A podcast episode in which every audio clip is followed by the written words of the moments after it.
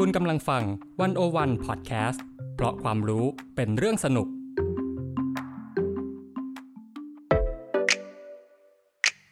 One-O-One In Focus เจาะไฮไลท์เด่น เศรษฐกิจสังคมการเมืองทั้งไทยและเทศโดยกองบรรณาธิการ The One-O-One dot world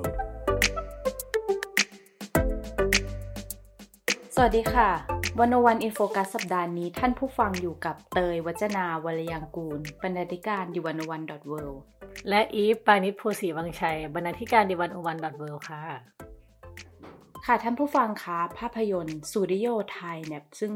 เป็นหนึ่งในภาพยนตร์ที่สำคัญของประวัติศาสตร์ภาพยนตร์ไทยนะคะ โดยเฉพาะได้รับการยกย่องจากภาครัฐ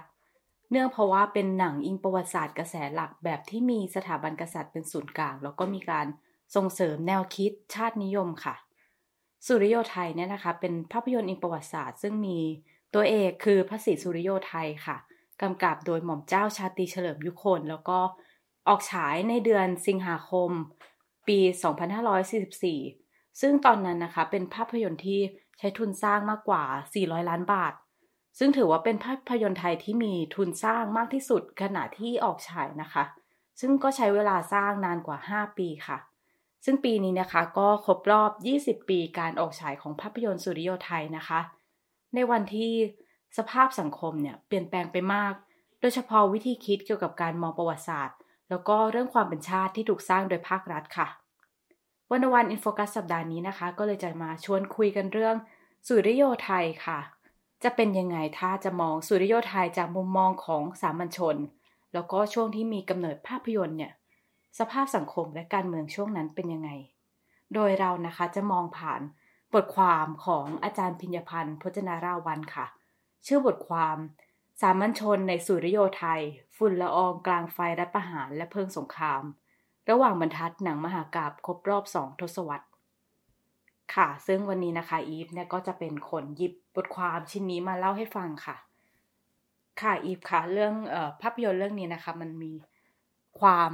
โดดเด่นยังไง เราถึงจะต้องไปมองหาเรื่องความเป็นสามัญชนในนั้นค่ะ ค่ะ ก็ยี่สิบปีแล้วเนาะที่สุริยไทยฉายไปก็จริง ๆ คิดว่ามันแวบเดียวเองนะ แต่ก่อนยังจำได้ว่าตอนประมาณปฐมตอนเด็กๆตอนเด็กๆเขาพูดไปเดี๋ยวเขาก็จะรู้อายุนะคะ แต่ว่าจริงๆก็ไม่แก่มาก แต่ว่าก็นั่นแหละหมายความว่ายี่สิบปีที่แล้วเนี่ย คือนอกจากที่ว่าคนเด็กทั้งประเทศอาจจะได้ดูแล้วก็คนผู้ใหญ่อะไรในช่วงนั้นเนี่ย ได้ดูหนังเรื่องนี้จะเห็นได้ว่าตอนนั้นเนี่ยสุริยไทยเป็นหนังที่ฟอร์มยักษ์ฟอร์มยักษ์มาก เท่าที่เราเท่าที่หนังไทยจะเคยเห็นเลยนะในตอนนั้น คือใช่คือฉากมันอลังการมากๆ ใช่ค่ะ คือนอกจากฉากอลังการแล้วมันคือการรวมดาราที่ดัง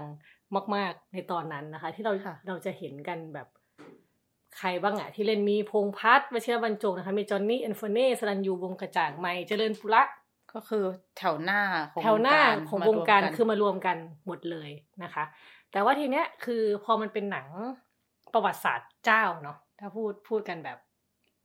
ภาษาง่ายๆภาษาง่ายๆคือมันเป็นประวัติศาสตร์เจ้า แต่ว่าทีเนี้ยหนังมันผ่านมา 20 ปีแล้วก็คิดว่า มันก็น่าจะมีการตีความใหม่ หรือเข้าไปดูระหว่างบรรทัดที่เราอาจจะไม่ได้เคยพูดถึงกันก่อนหน้านี้นะคะ ซึ่งคุณอาจารย์พิญญพันธ์เนี่ย ก็เลยเสนอก็เลยก็เลยเขียนบทความว่าด้วยสามัญชนในสุริโยไทย สามัญชนคือยังไงหมายความว่า เวลาเราเห็นฉากที่ใหญ่โตอลาอลามเป็นกองทัพบุกเป็นแบบยิ่งใหญ่เนี่ย ตัวละครที่สำคัญมากนอกจากชนชั้นสูงในเรื่องเนี่ย ก็คือไพร่พล คนจำนวนมากเนาะทั้งไพร่ทาสบริวารต่างๆ หรือแม้แต่คนที่จะทำให้กองทัพดูยิ่งใหญ่ขึ้นมาได้เนี่ย ก็คือทหาร ทหารชั้นผู้น้อยนี่แหละค่ะ อืมซึ่งรวมถึงพวก ชาวบ้านหน้าดำๆที่นั่งกันอยู่ ใช่ใช่ชาวบ้านต้องหน้าดำๆเยอะๆทีนี้เราก็จะจะไล่เรียงไปคืออาจารย์พิยพันธ์เขาดูหลายหลายองค์ประกอบหลายมิตินะคะค่ะอ่าอย่างอ่าว่าด้วยพาร์ทของพีระมิดของตัวละครหมายความว่าเรื่องชนชั้นของตัวละครก่อน ระหว่างเจ้าขุนนางกับไพร่ทาสพีระมิดนี่คืออะไรชนชั้นไงอ่าชนชั้นของของตัวละครมันมันไม่เหมือนกันนะค่ะค่ะ คือในสมัยโบราณเนี่ย คนที่อยู่บนยอดพีระมิดเนี่ยคือเจ้านายและขุนนางใช่ไหมคะค่ะแล้วไอการสร้างระบบมูลนายเนี่ย ก็มีคำอธิบายทางศาสนา คือคำอธิบายทางศาสนาเนี่ยได้สถาปนา ให้เจ้านายและขุนนางเนี่ยเป็นผู้มีบุญญาธิการที่ได้ถือครองสมบัติสาธารณะ แล้วก็สามารถเข้าถึงทรัพยากรต่างๆ เพื่อควบคุมดูแลคนอยู่ใต้การปกครอง ก็คือหาความชอบธรรมในการที่ตัวเองจะได้ยึดครองสมบัติกับเข้าถึงทรัพยากรนั่นแหละค่ะใครมีบุญมากก็จะได้เป็นเจ้านายใช่ไหมคะ ส่วนใครแบบมีบุญน้อยก็จะเกิดมาเป็นไพร่ทาส ทีนี้เนี่ยในหนังเรื่องสุริโยไทยเนี่ยเราจะเห็นว่ากรุงศรีอยุธยาเนี่ยมีสองตระกูลสองตระกูลเจ้านะที่มีบทบาทโดดเด่น ก็คือตระกูลจากสุพรรณภูมิ สุพรรณภูมิก็คือสุพรรณบุรีนะคะที่เรียกกันสมัยหลังว่าราชวงศ์สุพรรณภูมิ ซึ่งมีฐานอำนาจจากฝั่งตะวันตกของแม่น้ำเจ้าพระยาอ่าแล้วก็สู้กันกับตระกูลละโวตระกูลจากละโวก็คือลบบุรีหรือว่าราชวงศ์อู่ทองเนาะค่ะ ซึ่งเป็นอำนาจจากฝั่งตะวันออก ทีนี้ผู้เขียนบทเนี่ย อันนี้คือคอนฟ lict ของเรื่องนะ ผู้เขียนบทก็ปลูกผูกปมความขัดแย้งของเรื่อง ด้วยการชี้ให้เห็นถึงการพยายามช่วงชิงอำนาจของกลุ่มละโวกลับคืนมานะคะค่ะทีนี้เนี่ยพอมันเป็นการแย่งชิง แย่งชิงของสองฝั่งอำนาจเนี่ยอ่ามันก็จะมีการคุมกำลังไพ่พลเพื่อทำการรัฐประหารเนาะตอนนั้นก็มีรัฐประหารแหละอืมค่ะ ก็คือตอนนั้นก็เรียกว่าการรับประหารก็เลยเรียกว่าการรัฐประหารก็คืออมการนั่นแหละ คือแย่งชิงอำนาจกันอ่า คนที่สำเร็จโทษเสร็จก็ขึ้นเป็นกษัตริย์อะไรอย่างนี้กันใหม่นะคะ ค่ะก็พอเป็นความขัดแย้งระหว่างสองฝั่งอำนาจเนาะมันก็จะมีการแบบไปคุมกำลังไพ่พลเพื่อทำการรัฐประหารนะคะรัฐประหารเสร็จก็มีการสำเร็จโทษกษัตริย์อะไรอย่างเงี้ยก็เป็นเรื่องปกติเลยที่ถ้าจะขึ้นสู่ยอดมงกุฎแห่งอำนาจก็ต้องทำรัฐประหารสำเร็จโทษกษัตริย์อะไรอย่างเงี้ยนะคะค่ะซึ่งองค์ประกอบอะไรทั้งหมดเนี่ย เราจะเห็นว่านี่คือเวทีแสดงของตัวละครชนชั้นสูงโดยแท้เลย นะคะ โดยที่เราจะเห็นพวกเขาเนี่ยผ่านโฟกัสของกล้องนะคะ ในฉากแบบท้องพระโรงเขตพระราชฐานเรือนของชนชั้นสูง รวมไปถึงพระราชพิธีต่างๆ ทั้งภายในวังและกลารแจ้งนะคะ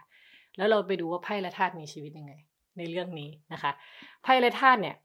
แม้จะเป็นสิ่งมีชีวิตนะคะที่มีปริมาณมากกว่า แต่ว่าพวกเขาเนี่ยคือมนุษย์นะคะที่ถูกแบ่งชั้นให้อยู่ใต้ฐานพีระมิดของอำนาจและสถานภาพทางสังคมยังไงนะคะก็คือพันธะของพวกเขาเนี่ย ของไพร่และธาตุเนี่ยถูกผูกอยู่กับเจ้านายในระบบมูลนายนะคะ แล้วก็สำหรับชายชะกันที่อายุถึงเกณฑ์เนี่ยแล้วอยู่ในพื้นที่ที่อำนาจรัฐเอื้อมถึงเนี่ยก็จะถูกเกณฑ์ไปเป็นไพร่ในสังกัดนะคะ บ้างก็เป็นไพร่สมที่ขึ้นอยู่กับขุนนาง บ้างก็เป็นไพร่หลวงที่ขึ้นอยู่กับกษัตริย์นะคะ ทีนี้พอชนชั้นสูงเนี่ยเขาแย่งชิงอำนาจกัน มันก็จะมีสงครามใช่ไหมค่ะในยามสงครามเนี่ยสามัญชนเหล่าเนี้ยก็จะถูกเปลี่ยนเป็นไพร่พล แล้วในยามสงบก็จะเป็นบ่าวผู้รับใช้ในสังกัดมูลนายนะคะไพ่อีกประเภทก็คืออู้อยู่ห่างออกไปจากเขตเมืองเลย พวกเขาก็จะใช้สิ่งของอย่างพวกของป่าเนี่ยเป็นเครื่องแลกเปลี่ยนการคุ้มครอง ที่เรียกกันว่าไพ่สวยนะคะ ขณะที่ท่าเนี่ยเป็นผู้ที่อยู่ฐานล่างสุดของพีระมิดเนี่ยมีลักษณะเหมือนเป็นสมบัติเนาะของผู้เป็นนายนะคะ ที่มาก็มาได้หลายช่องทางมาก ไม่ว่าจะเป็นถูกจับมาจากการเป็นเฉลยศึกนะคะ หรือว่าท่าที่ถูกขายตัวเพราะเป็นหนี้ถ้าเราดูละครไทยเราจะเห็นเยอะ สมัยก่อนอะละครพีเรียดอะที่แบบว่าเอาลูกมาขายขัดหนี้บ้างอะไรบ้างอะไรอย่างเงี้ยนะคะ แล้วก็สำหรับคนเหล่านี้เราจะเจอเขาได้ที่ไหน เราจะพบเขาแฝงตัวตามท้องตลาดท้องน้ำและที่ขาดไม่ได้เลยก็คือชายชะกันที่เป็นตัวประกอบฉากที่สร้างความยิ่งใหญ่ให้สนามรบค่ะก็คือคนที่เข้ามาเป็นเอ็กซ์ตร้าประกอบฉากอ่าทั้งหลาย อะไรประมาณนั้นค่ะคือเป็นพันเป็นหมื่นอะค่ะอันนี้คือทำให้เห็นพีระมิดก่อนเนาะว่า ระหว่างชนชนชั้นสูงที่ต่อสู้แย่งชิงอำนาจกันอยู่เนี่ยอ่ามี ชนชั้นล่างเป็นองค์ประกอบเพื่อการขึ้นสู่อำนาจนั้นนะคะค่ะว่าเออตัวตัวละครมันก็จะอยู่คนละระดับเนาะถ้าถ้าอืมพูดกันตามที่ภาพที่เห็นนะคะ ทีนี้เนี่ยนอกจากเรื่องพีระมิดแล้วมันยังมีตัวเอกกับผู้ร้าย อืมอืมคือตัวเอกกับผู้ร้ายเนี่ย มันพูดอย่างนี้มันเหมือนเป็นขาวและดำเนาะแต่ว่ามันก็มีขั้วตรงข้ามของในซ่อนอยู่นั้นอีกก็คือ ว่าด้วยผู้มีบุญญาบารมีกับคนสันดานไพ่ อืมอ่าว่ามันแบบต่างกันยังไง ใช่ไหมคือคือเรื่องนี้เนี่ยมีตัวร้ายที่เป็นทั้งชนชั้นสูงนะคะแล้วก็ค่ะตัวร้ายในที่นี้หมายความว่า ภาพยนตร์สร้างอ่าตัวละครคือมันให้ก็ดูเป็นการเขียนบทเนาะเขาใช่ก็ใช่ต้องมีการขับเน้นให้ตัวละครบางตัวเนี่ย ดีเกินจริงร้ายเกินจริงค่ะค่ะ ใช่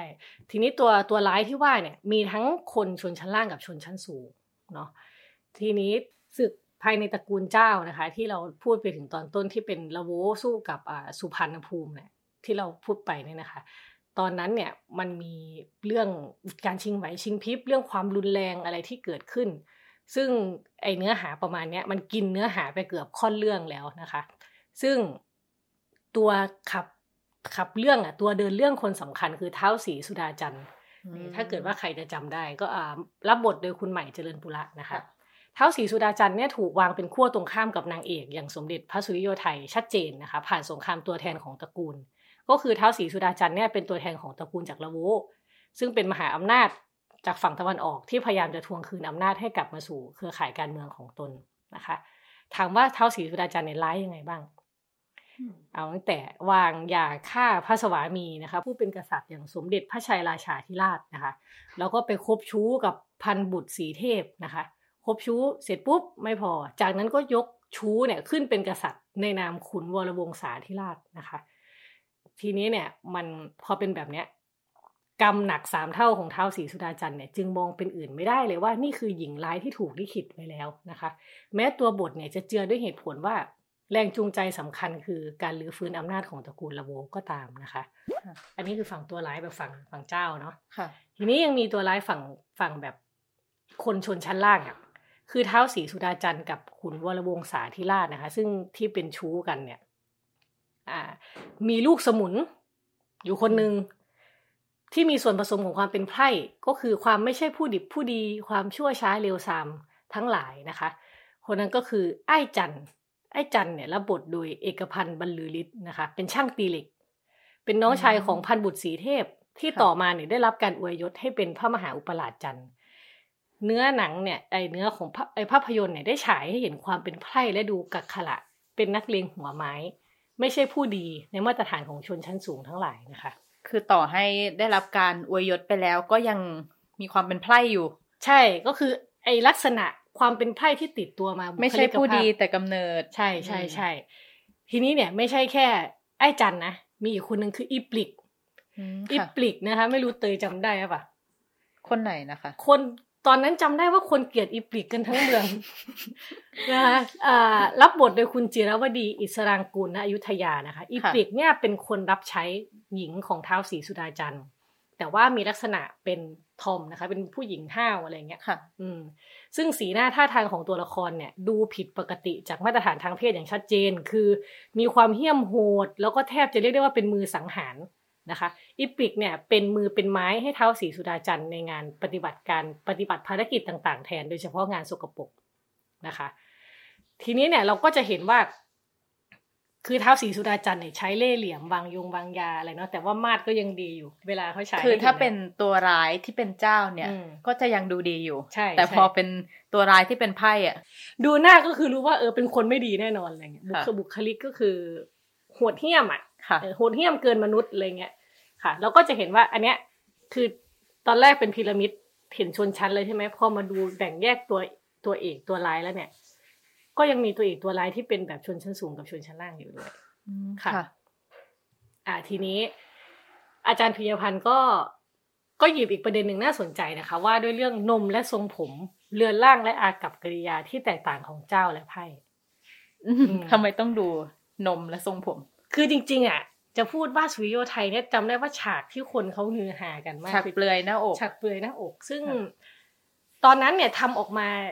คือภาพยนตร์ตั้งใจจะสื่อออกมาให้มันดูงดงามเนาะดูยิ่งใหญ่เป็นการถวายตัวอะไรเงี้ยแต่คนดูก็จะบอกว่าต้องเข้าไปเพื่อดูฉากนี้ เออใช่ใช่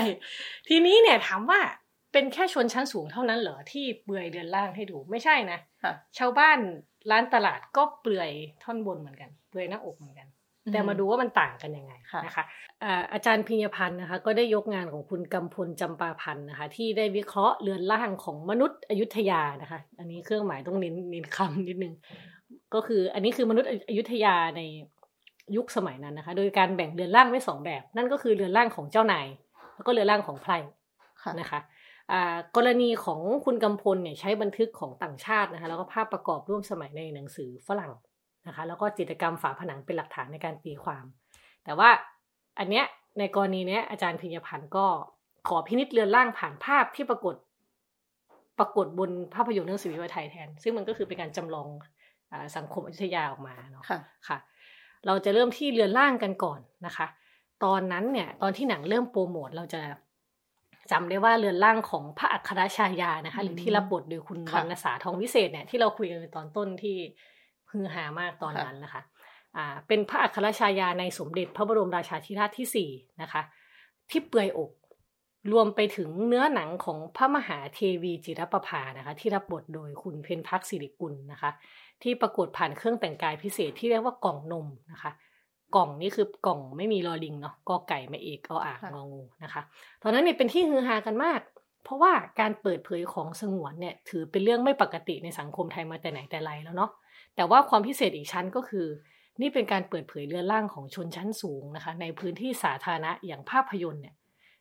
เป็นครั้งแรกเลยคือมันแทบไม่ปรากฏให้เห็นกันมากนะนะคะค่ะอ่าก็เลยถือได้ว่านมหรือหน้าอกของชนชั้นสูงในสตูดิโอไทยเนี่ย จึงเป็นบทหมายสำคัญอย่างหนึ่งนะคะ ความสมจริงของภาพยนตร์ไทยย้อนยุคเนี่ย ก็ได้แสดงให้เห็นมาแล้วนะคะ ตั้งแต่เรื่องนางนาคปี 2542นะคะสมจริงที่ว่าก็คือว่าอ่า เปลือยฉายมีฉากเปลือยอกอะไรแบบนี้นะคะค่ะหรือว่าเรื่องบางระจันเนี่ยที่ฉายในปี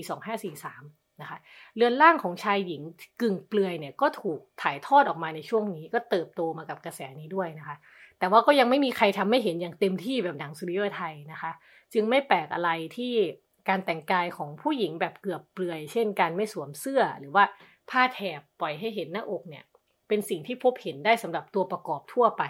ไม่ว่าจะเป็นหญิงสาววัยกลางคนหรือคนชรานะคะ คือแม้จะไม่ใช่ทุกคนในเรื่องที่แก้ผ้าก็ตาม แต่ว่าเราก็จะเห็นตัวละครพวกเนี้ยถ้าแบบคุ้นๆเวลาแบบระเบิดลงหรือปืนใหญ่มานี่ผ้าหลุดลุยผ้าหลุดแตกกระเจิงแต่ว่าฉากพวกนี้จะไม่เป็นที่จดจำนะคะ เพราะว่ามันถูกขับเน้นต่างจากฉากของพระอัครชายา ใช่ใช่แต่ว่าเรา มันมันก็ยังมีฉากที่คนจำได้อยู่เนาะที่ค่ะจะมีนมอันหย่อนยานของแม่ครัวร่างอวบอ้วนนะคะ อันนี้เป็นสำนวนของอาจารย์พิญญพันธ์นะคะ เป็นที่ติดตามผู้ชมไม่แพ้กันนะตอนนั้นเนี่ย แต่ว่ามันที่จำได้เพราะว่าเขาเป็นคนที่สวมบทบาทที่เป็นผู้ที่ถูกใส่ร้ายว่าเป็นผู้ลอบวางยาพิษสมเด็จพระชัยราชาธิราชนะคะ ภาพของเธอเนี่ยถูกจับจ้องตั้งแต่ก่อนการถูกจับกุมกุมตัวนะคะ ระหว่างที่รอถูกประหารชีวิต และสุดท้ายก็กลายเป็นศพที่ถูกเสียบประจานในที่สาธารณะนะคะ อันนี้คือของผู้หญิงเนาะค่ะที่เราเห็น ทีนี้ของผู้ชายก็มีเหมือนกัน ร่างของชายชะกันที่เป็นสามัญชนเนี่ย จะว่าจะถูกแบ่งเป็นรูปธรรมจากสีหมึกของรอยสักนะคะ ไม่ว่าจะเป็นการสักเลขไพ่เพื่อเลขนี่คือกอไก่นะคะ เพื่อบ่งบอกสังกัดมูลนายเนาะรวมไปถึงการสักตามจุดต่างๆ ของร่างกาย เพื่อแสดงความคงกระพันชาตรีแล้วก็อิทธิฤทธิ์ต่างๆนะคะ เมื่อเมื่อไพร่ไม่สวมเสื้อเนี่ยเรือนร่างที่เปลือยเปล่า จึงเป็นพื้นที่ในการสื่อสารกับคนในสังคม ถึงคุณลักษณะของตนผ่านรอยสักไปด้วยนะ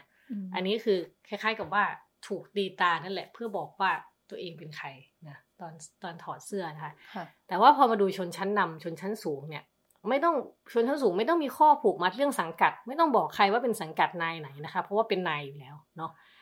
ดังนั้นเนี่ยเรือนร่างของชนชั้นสูงก็เลยไม่จำเป็นต้องเปิดเผยอะไร อ่าไม่ไม่ต้องถอดเสื้อเพื่อบอกว่าค่ะเราเป็นอยู่สังกัดใครใช่ไหมคะจะสังเกตในภาพยนตร์สุริโยไทยเนี่ยสังเกตได้จากเรือนร่างของสมเด็จพระชัยราชาธิราชนะคะหรือว่าสมเด็จพระจักรพระมหาจักรพรรดิเมื่อปรากฏในที่สาธารณะเนี่ยจะไม่เปิดเผยเรือนร่างเลยนะ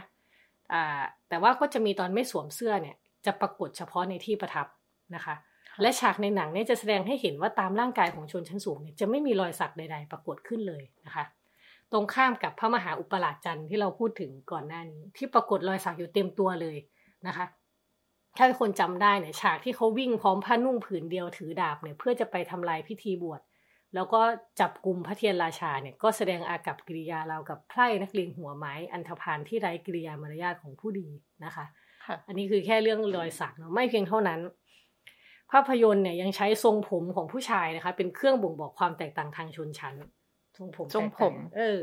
คือคุณกำพลนะคะ ที่อาจารย์พิยพันธ์ยกมาเนี่ยเขาชี้ว่า ทรงผมเป็นเครื่องบ่งชี้สถานะในอยุธยานะคะ การที่ผู้ชายชั้นสูงไว้ผมยาวเนี่ย ไว้เพื่ออะไรรู้ไหมเคยรู้ไหมไว้ทำอะไร ผมยาวไว้เพื่อ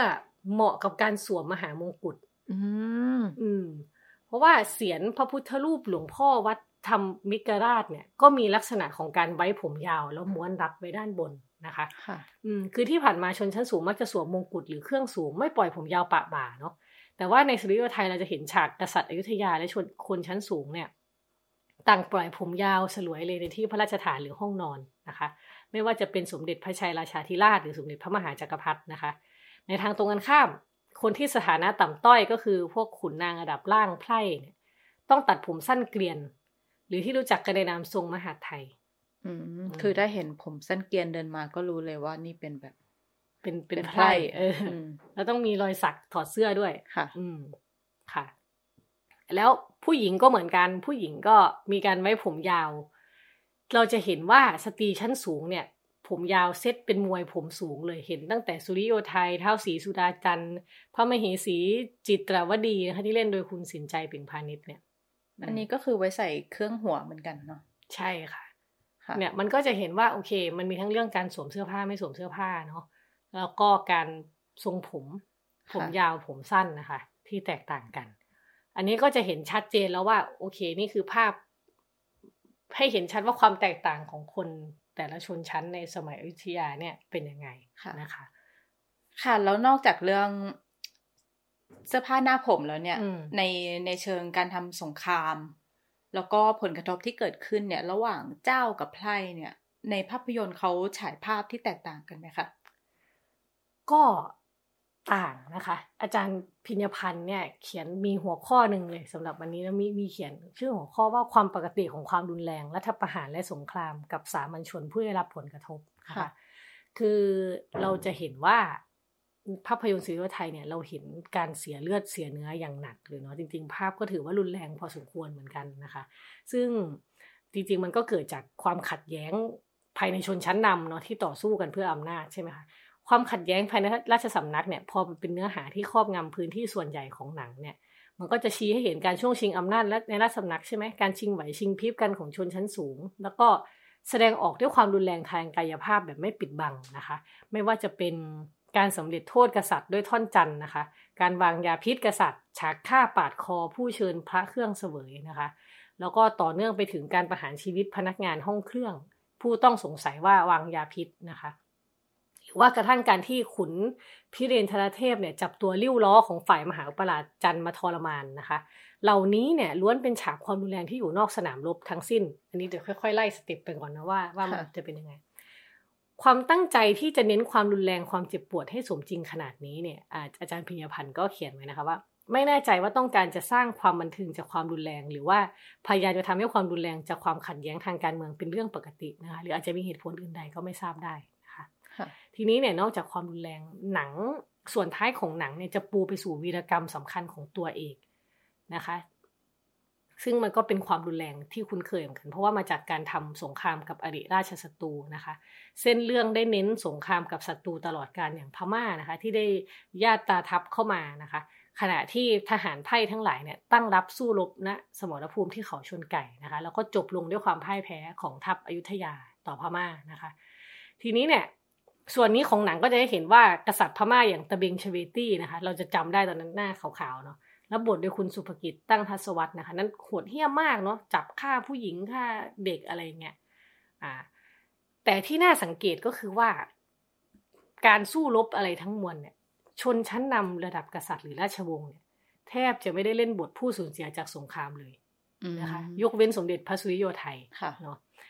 แต่ว่าความตายสำหรับไพร่พลในหนังเนี่ยกลายเป็นเรื่องปกติเนาะก็คือตายกันระนีระนาดอะที่เราเห็นหรือว่าสมมุติเราอยากจะขับเน้นว่า กษัตริย์พม่าอย่างเอ่อพระเจ้าตะเบงชเวตี้เนี่ยโหดเหี้ยมแค่ไหนก็คือฆ่าเด็กฆ่าผู้หญิงที่เป็นตัวประกอบอะอืม ให้เห็นความโหดเหี้ยมถ้าพูดถึงหนังสงครามก็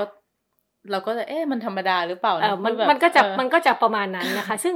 เอาจริง ๆ เนี่ยมันก็ใช่แหละ เวลาคนมันตายเยอะมันก็อาจจะไม่มีเวลาที่จะไปเล่าเรื่องของไพร่พลทุกคน extra ที่อืมเข้ามาโดยที่แบบไม่มีใครรู้จักเออซึ่งนั่นก็คือชีวิตชาวบ้านเนอะที่เวลาใช่ไปสงคราม ก็คือตายแล้วก็ไม่ได้มีมีใครจำว่าคือใครอะไม่ได้มีความเศร้าโศกเสียใจ นอกจากว่าแบบเป็นตัวละครสำคัญใช่ค่ะอะไรแบบนั้นใช่ค่ะ ทั้งที่ในความเป็นจริงแล้วเนาะถ้าเราถอยมามองเนี่ยมนุษย์ทุกคนมีครอบครัวเนาะมีความรักมีชีวิต มีคุณค่ามีความหมายนะคะ แต่ว่าอืมพอมันปรากฏในหนังปุ๊บเนี่ย มันก็ โอเคกลายเป็นแบบ เรื่องธรรมดาเอออะไปสงครามก็ต้องมีคนตายอยู่แล้ว ใช่ค่ะ ใช่ค่ะพอไอ้ทีเนี้ย พอที่เราบอกว่าความตายสำหรับไพ่พลมันในหนังกลายเป็นเรื่องปกติเนาะเพราะว่ามันเพื่อความสมจริงและความยิ่งใหญ่ด้วยอะแต่ว่าซากศพของคนเหล่านี้นะคะจำเป็นอย่างยิ่งกับเรื่องเล่าพวกนี้เนาะเพราะว่าความพินาศของการทำลายล้างด้วยอาวุธ การบาดเจ็บล้มตายของพลทหารเลวการนองเลือด โดยไม่ต้องคำนึงถึงความรุนแรงที่ส่งผลต่อคนดูเนี่ย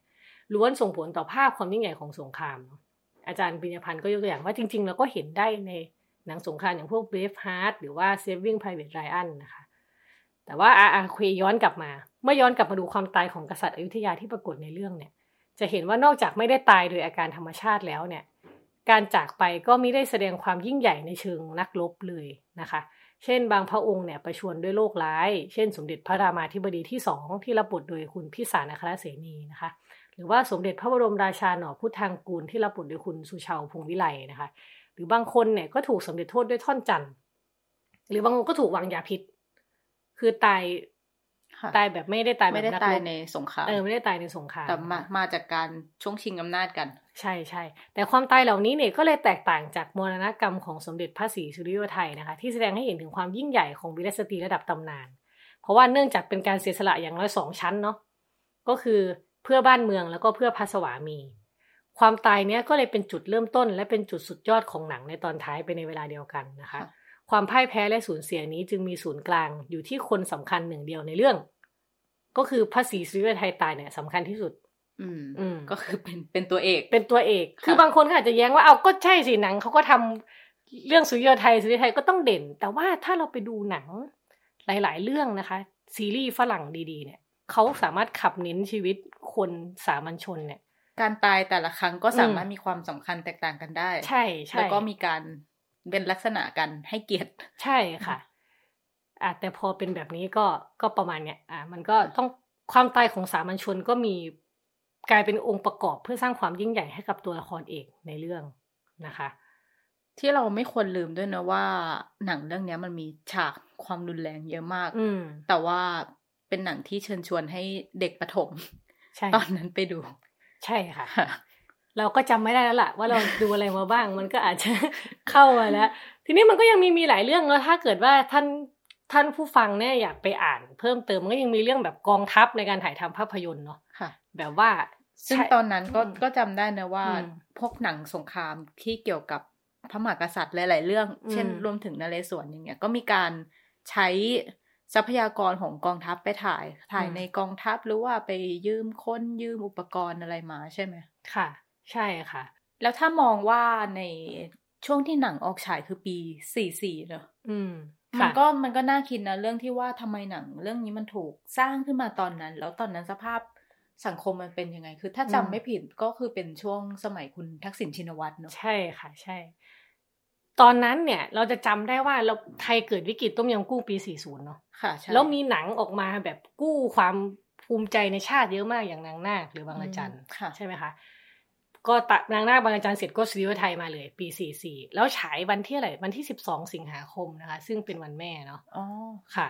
ในหลวงรัชกาลที่9เนี่ยก็เสด็จไปพร้อมสมเด็จพระนางเจ้าพระบรมราชินีนาถในขณะนั้นนะคะ รวมทั้งพระบรมวงศานุวงศ์เลยไปดูที่โรงภาพยนตร์เฉลิมกรุงนะคะ ซึ่งเป็นการตอกย้ำความสำคัญของภาพยนตร์ดังกล่าวเป็นอย่างยิ่งเลยนะคะค่ะแล้วก็ทักษิณชินวัตรเนี่ยเป็นผู้นำทูตานุทูตและคณะรัฐมนตรี รวมถึงเจ้าหน้าที่สำนักพระราชวังกว่า 400 ชีวิตเนี่ยเข้าชม โดยมีหม่อมเจ้าชาตรีเฉลิมยุคนนะคะ ผู้กำกับพร้อมด้วยเหล่านักแสดงเฝ้ารับเสด็จ คือจะเห็นว่ามันยิ่งใหญ่มากตอนนั้นค่ะแต่ว่ามีเรื่องมีเรื่องเป็นเป็นเรื่องเล่านิดนึงอาจารย์พีรพันธ์ก็เขียนไว้บอกว่า ตอนนั้นเนี่ยมีถึงขนาดว่า ถ้าใครไปแบบปั๊มแผ่นซีดีอะไรเงี้ยแบบจะโดนจับแบบอย่างหนักมากเลยนะคือประมาณว่า บางข่าวระบุว่าตำรวจขู่ว่าถ้าใครไปปั๊มแผ่นซีดีซื้อไทยขายเนี่ยจะขู่วิสามัน อันนี้เป็นเรื่องเล่านะ ไม่รู้จริงหรือเปล่าแบบมันสำคัญมากอะตอนนั้นอะซูดิโอไทยมันยุคนั้นก็แบบแผ่นผีก็ระบาดหนักแผ่นผีแต่การจะไปวิสามันคน คนก็ปั๊มเกิแผ่นนเรื่ผีองไปเกินเรื่อง แต่ไม่รู้จริงหรือเปล่าแต่ว่ามันมันมีเรื่องเรื่องเล่ามีข่าวมานะคะค่ะอะทีนี้ย้อนย้อนกลับมา ที่จะเห็นว่าทุกคนไปดูอะทุกคน ตั้งแต่ชนชั้นสูงจนชาวบ้านทั้งหลายเป็นก็ไปวาดูระซื้อของไทยชาติ ใช่เป็นวาระของชาติตอนนั้นเนี่ย อ่า แต่ที่ควรตั้งข้อสังเกตไว้ก็คือว่าก่อนหน้ารอบปฐมทัศน์ไม่กี่วันเนี่ย คุณทักษิณชินวัตรนะคะเพิ่งหลุดพ้นจากคดีซุกหุ้นอะตอนนั้นคือสามสิงหาคมสองห้าสี่สี่นับว่าเป็นช่วงที่คุณทักษิณเนี่ยยังอยู่ในช่วงตั้งไข่ คือสั่งสมบารมีและพลังทางการเมืองอยู่นะคะ ค่ะ แล้วก็รายการนายกทักษิณพบประชาชน ถ้าค่ะจะจำได้เนี่ยที่เป็นลายเซ็นสำคัญของทักษิณเลยเนี่ยเพิ่งเกิดขึ้นครั้งแรกเมื่อวันที่ 28 เมษายน 2544 ก่อนหนังฉายราว3 เดือนนะคะอืมค่ะค่ะ อันนี้ก็เป็นการตั้งข้อสังเกตของอาจารย์ภิญญพันธุ์ ใช่ค่ะ ตั้งข้อสังเกตว่าจริงๆมันมีไทม์ไลน์ที่ทาบทับกันประมาณหนึ่งนะคะ คือมันมันเป็นเหตุการณ์ที่เกิดขึ้นในช่วงเดียวกันนั่นแหละอืมเพื่อที่เราเห็นเนาะว่ามันหนังดูแต่หน้าหนังอะ่ะบางที background ข้างหลังมันก็เชื่อมโยงช่วงนั้นสังคมมันเกิดอะไรขึ้นบ้าง ก่อนจะมาสู่การฉายค่ะ คือก็เราจะเห็นว่าความทรงพลังของคุณทักษิณชินวัตรกับพรรคไทยรักไทยเนี่ยเกิดขึ้นได้จากความนิยมของประชาชนนะคะด้วยนโยบายที่โดนใจประชาชนนะคะพร้อมกับการครองอำนาจรวมศูนย์ที่เข้มแข็งนะคะรวมไปถึงการปรับเปลี่ยนกลไกสำคัญอย่างระบบราชการ แล้วก็นำวิธีการบริหารแบบเอกชนเนี่ยเข้ามาทำให้รัฐบาลทำงานได้อย่างมีประสิทธิภาพนะคะ แต่ว่าก็ไม่ใช่ว่าจะมีแต่ข้อดีข้อน่าชื่นชมไปทั้งหมดเนาะเพราะว่าจุดบอดสำคัญของรัฐบาลไทยรักไทยเนี่ยก็คือ การคอร์รัปชันนะคะในแวดวงการเมือง แล้วก็รวมไปถึงนโยบายพัฒนา ค่ะซึ่งก็เหตุการณ์หลังจากนั้นอืมก็นำมาสู่รัฐประหาร 49 แต่ก่อนหน้านั้นก็มีกระแสต่อต้านเนาะแล้วก็มันมีเรื่องข้อกล่าวหา เช่นว่าไม่จงรักภักดีเป็นต้นอย่างนี้นะคะอืมอืมใช่ค่ะใช่ใช่คือพอเป็นแบบนั้นมันก็เกิดกระแสกลุ่มต่อต้านเนอะแล้วก็นำไปสู่การโค่นล้มรัฐบาลทักษิณนะคะ ค่ะ อ่า มันมีตัวแปรสำคัญเนาะอีกส่วนหนึ่งก็คือกองทัพถ้าก่อนหน้านั้นก็คือ หลังจากที่กองพักกองทัพเนี่ยเคยถูกผลักเข้ากรมกองหลังพฤษภาสามห้าแล้วนะคะค่ะกองทัพก็เริ่มได้รับการเชื่อมต่อก็คือ สัญลักษณ์สำคัญที่อาจเห็นได้จากการที่เปรมติลสูรานนท์เนี่ยออกมาเอ่ยวาทะก่อนการรัฐประหารปี49นะคะอ๋อเพียงสองเดือนว่าค่ะทหารแทนคุณแผ่นดิน เพราะเป็นทหารของชาติและพระเจ้าแผ่นดิน รัฐบาลเป็นเพียงผู้ดูแลเท่านั้นเปรียบเหมือนจ็อกกี้ที่มาแล้วก็ไปนะคะยิ่งไปกว่านั้นเนี่ยสะพรั่งกัลยาณมิตรแม่ทัพภาคที่สามเนี่ยได้เฉลยหลังรัฐประหารว่า มีการเตรียมการยึดอำนาจมาก่อนแล้วถึง 8 เดือนนะคะ ค่ะอืมในที่สุดเนี่ยกองทัพก็สตาร์ทรถถังเนาะอย่างที่เรารู้กันประวัติศาสตร์ผ่านมาแล้วก็คือทำการโค่นล้มรัฐบาลทักษิณชินวัตรได้จริงๆนะคะเมื่อวันที่ 19 กันยา 2549อืมแล้วหลังจากนั้นกองทัพก็กลับมามีอิทธิพลต่อสังคมไทยอย่างเป็นรูปธรรม นะคะอันนี้อันนี้ก็นิดนึงอาจจะไม่เกี่ยวกันเสียทีเดียว แต่ว่าหลังจากรัฐประหารสี่เดือนหลังจากนั้นสี่เดือนเนี่ยก็มีการฉายภาพยนตร์เรื่องตำนานสมเด็จพระนเรศวรมหาราชภาคหนึ่งองค์ประกันหงสานะคะในปี 2550ค่ะซึ่งก็เป็นหนังเชิดชูองค์กษัตริย์นักรบคนสำคัญที่สุดของประวัติศาสตร์ชาติไทยนะคะค่ะอ่าโอเค ตัดภาพมาเนาะคือ แต่ก็ไม่มีใครคาดคิดนะคะ ว่าการรัฐประหารปี 2549 ในครั้งนั้นเนี่ย จะนำไปสู่การเปิดกล่องต้องห้ามขึ้นมา หรือกล่องอืมเพนโดล่าอันนี้ใช้คำของอาจารย์พิยพันธ์ที่เขียนเลยนะคะค่ะก็คือว่าอุบัติการณ์เนี่ยไม่ได้เป็นการฆ่าทักษิณทางการเมืองเท่านั้นนะคะ แต่ว่ายังเป็นการทำลายคุณค่าประชาธิปไตยด้วยเนาะเพราะว่าหลังก่อนหน้านั้นเราก็คิดว่าไทยจะเข้าสู่คันลองประชาธิปไตยเลือกตั้งเป็นลูปที่มันควรจะเป็นแหละ ค่ะหลังแต่จากการมีรัฐธรรมนูญ2540ใช่ซึ่งมันค่ะก็ทำให้การเมืองภาคประชาชนมันเบ่งบานขึ้นมา ใช่ค่ะค่ะ แต่กลายเป็นว่าพอ 49 เนี่ยมาทำรัฐประหารทักษิณเนี่ยโอ้มันคุณค่าประชาธิปไตยก็ถูกทำลายไปนะคะแล้วก็โครงสร้างที่มีความเป็นธรรมที่คนไม่น้อยยึดถือร่วมกันเนี่ยก็ถูกทำลายไปด้วยนะคะ นั่นก็เลยอาจนับเป็นจุดเริ่มต้นของการเมืองมวลชน ที่แบ่งขั้วทางการเมืองไทยอย่างรุนแรงนะคะคณะรัฐประหารเนี่ยทำให้มวลชนฝ่ายประชาธิปไตยเนี่ยต้องลองผิดลองถูกในการต่อต้าน จนในที่สุดก็ได้กลับไปนิยามความเป็นสามัญชนที่หลากหลายขึ้นในพื้นที่สาธารณะ คือถ้าพูดอย่างเห็นภาพก็คือการรัฐประหารอะทำให้การเมืองภาคภาคประชาชนเนี่ย ต้องเข้มแข็งขึ้นอืมเพราะว่ามันต้องนำไปสู่ การต่อต้านจากก่อนหน้านี้ที่สมัยทักษิณเนี่ยก็ไม่ได้มีแบบชัดเจนขึ้นมาไม่ได้มีการรวมตัวเป็นกลุ่มก้อนหรือว่าการเชิดชูเรื่องสามัญชนอะไรขนาดนั้นใช่ไหมอืม ค่ะ ใช่ค่ะ พอคนมาแบบต้องมาลองผิดลองถูกในการต่อต้านเนี่ยเขาก็ต้องหาการยึดโยงนิยามอะไรด้วยนะคะ ก็มันมีการกลับไปอิงกับคณะราษฎรการปฏิวัติสยาม 2475 นะคะ แต่ว่าตอนนั้นเนี่ยจากจากจากจุดที่สามัญชนเนี่ยที่เคยเป็นเพียงองค์ประกอบของฉากที่ยิ่งใหญ่ ก็เริ่มเปล่งเสียงของตัวเองเนาะเริ่มขยับขยายพื้นที่มีตัวตนขึ้นมา ไม่ใช่แค่ตัวละครไร้นามที่เป็นผู้รอการสงเคราะห์จากผู้มีบุญญาบารมีเท่านั้นนะคะค่ะ ซึ่งไม่ใช่แค่ว่าหลังรัฐประหาร 49 เนาะอย่างตอนนี้เราก็จะเห็นว่าประชาชนจำนวนมากลุกขึ้นมาส่งเสียงนะคะ คือสามัญชนประชาชนคนธรรมดานี่แหละ ที่ร่วมกันส่งเสียงของตัวเองนะคะ เพื่อต่อต้านอำนาจที่กดทับอยู่ คือนี่มันก็เป็นไทม์ไลน์เนอะนับจากการฉายสุริโยไทยค่ะ แล้วก็เป็นช่วงเดียวกับเอ่อการบริหารงานของคุณทักษิณเรื่อยมาจนรัฐประหาร 49 แล้วก็การเกิดขึ้นของการเมือง ภาคประชาชนจนไปสู่การพยายามนิยามความหมายใหม่ของสามัญชนค่ะ การสร้างประชาธิปไตยจนถึงเรื่องความเป็นชาติอืมของประชาชนที่ไม่ได้เออไม่ใช่ความเป็นชาติแบบเดียวกับที่ภาครัฐนิยาม แล้วก็ไม่ใช่ความเป็นชาติแบบเดียวกับที่ภาพยนตร์สุริโยไทย หรือว่าภาพยนตร์ที่เป็นอิงประวัติศาสตร์ แบบราชาชาตินิยมเนี่ยพยายามกระทำค่ะ ใช่ค่ะ จริง ๆ เลยอย่าลืมว่านี่ยี่สิบปีนะระยะเวลายี่สิบปีนะคะ สังคมก็มีการเปลี่ยนแปลง มากมายนะคะ แล้วก็คิดว่าไปข้างหน้าก็ต้องเปลี่ยนแปลงไปอีกค่ะเรื่อยๆเนาะซึ่งก็ภาพยนตร์ไม่ว่าจะสุริโยไทยหรือว่าสมเด็จพระนเรศวรเนี่ยมันก็มีการวิเคราะห์หลากหลายมุมนะคะ อันนี้ก็เป็นหนึ่งมุมการวิเคราะห์จากอาจารย์ พิญญพันธ์พจนาราวันนะคะ ซึ่งก็เป็นอีกมุมที่น่าสนใจเรื่องสามัญชนในภาพยนตร์สุริโยไทยค่ะ ค่ะ ก็ถ้าเกิดท่านผู้ฟังอยากอ่านนะคะ ก็สามารถเข้าไปในเว็บไซต์วันโอวันได้เนาะอาจจะเซิร์ชคำว่าสุริโยไทยในเว็บไซต์ก็ได้ หรือว่าเอาชื่อเต็มๆไปก็คือ สามัญชนในสุริโยไทย ฝุ่นละอองกลางไฟรัฐประหารและเพลิงสงคราม ระหว่างบรรทัดหนังมหากาพย์ครบรอบสองทศวรรษนะคะ ค่ะแล้วนี่ก็คือรายการ One-O-One In Focus ค่ะ คุณผู้ฟังสามารถอ่านผลงานที่เกี่ยวข้องได้ที่เว็บไซต์ d 1 1 w o r l d แล้วก็ติดตาม One-O-One In Focus ได้ทุกสัปดาห์ ทาง d 1 1 w o r l d เช่นกันค่ะ วันนี้นะคะ ดิฉันเตย วจนาวรรลยางกูร ค่ะ และอีฟปาณิส โพธิ์ศรีวังชัยลาไปก่อนค่ะ สวัสดีค่ะ